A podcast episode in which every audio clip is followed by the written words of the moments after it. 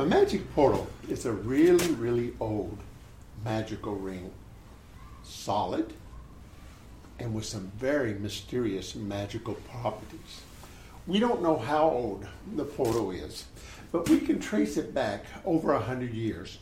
And as far as we can trace and permanently show in records, there was five magicians that have owned the portal. Prior to that, we really don't know.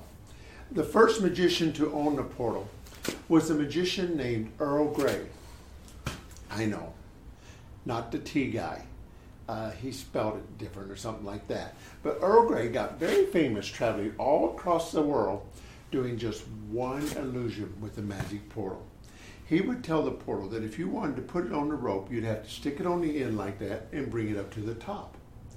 But uh, Earl Grey knew a second way, and this is how he got famous. He said, Not only can I take the portal and put it on the end like that, but I can also put it on from the other end like this. I know, that's a really corny joke. But Earl Grey did that joke, so I leave it in the act. But actually, he did get famous because he did know another way. Earl Grey was the first magician we know that could to learn the penetration properties of the portal.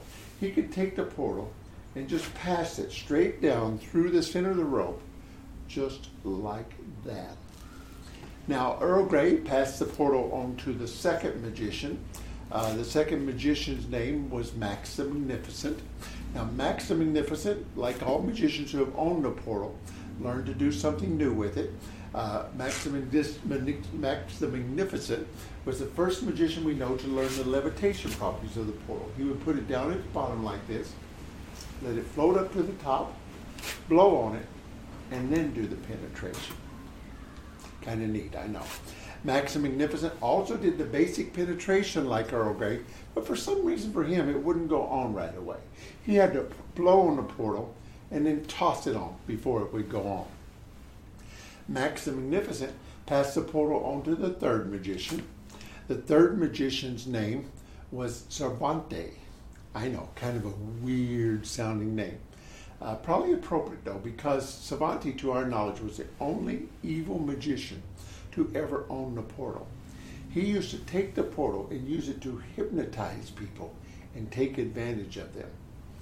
I haven't learned that trick yet, but I'm working on it. Cervantes, though, like all magicians, did learn to do something new with the portal.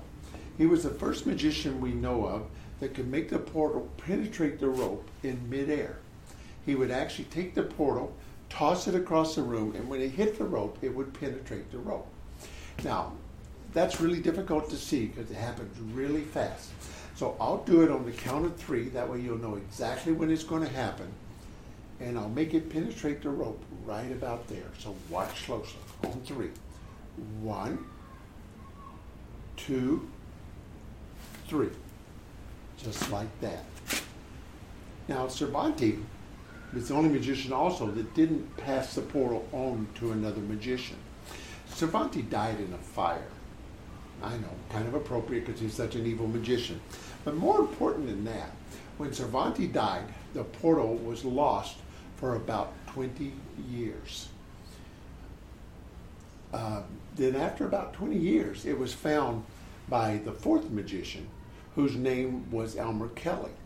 Now, Elmer Kelly, like all magicians, oh, I forgot to tell you, Elmer Kelly, uh, one thing that's really important is Elmer Kelly was um, a collector of magic. So he was able to actually check back and authenticate the portal and make sure it was indeed the real portal. But Elmer Kelly, like all magicians, did learn to do something new with the portal. He's the first magician we know to do a double penetration with the portal. He would take the portal and tie it on the rope in two locations like this one and two. So it was really tight on the portal. Then all he would do was snap his fingers, wave his hand over it, give the portal a little tug, and it would penetrate both locations. Elmer Kelly passed the portal on to me. I've had it ever since. I have no idea I'm going to who I'm going to pass the portal on to. Hopefully, I won't have to do that for many, many years to come. But like all magicians, I have tried to learn to do something new with the portal. And I believe I'm the first magician to learn the levitation properties of the portal. where I take the portal, blow on it, toss it in the air, and it's gone. Where'd it go? I don't see it. Where'd it go?